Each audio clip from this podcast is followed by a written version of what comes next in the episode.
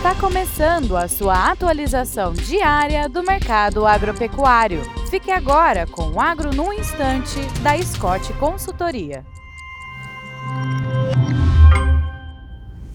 Olá, estamos aqui para mais um Agro no Instante. Meu nome é Alcides Stokes, eu sou engenheiro agrônomo e analista de mercado da Scott Consultoria. O papo de hoje é o desempenho da exportação de carne bovina nos primeiros dias de setembro. Nos primeiros 10 dias do mês, a exportação de carne vem batendo recorde, não é?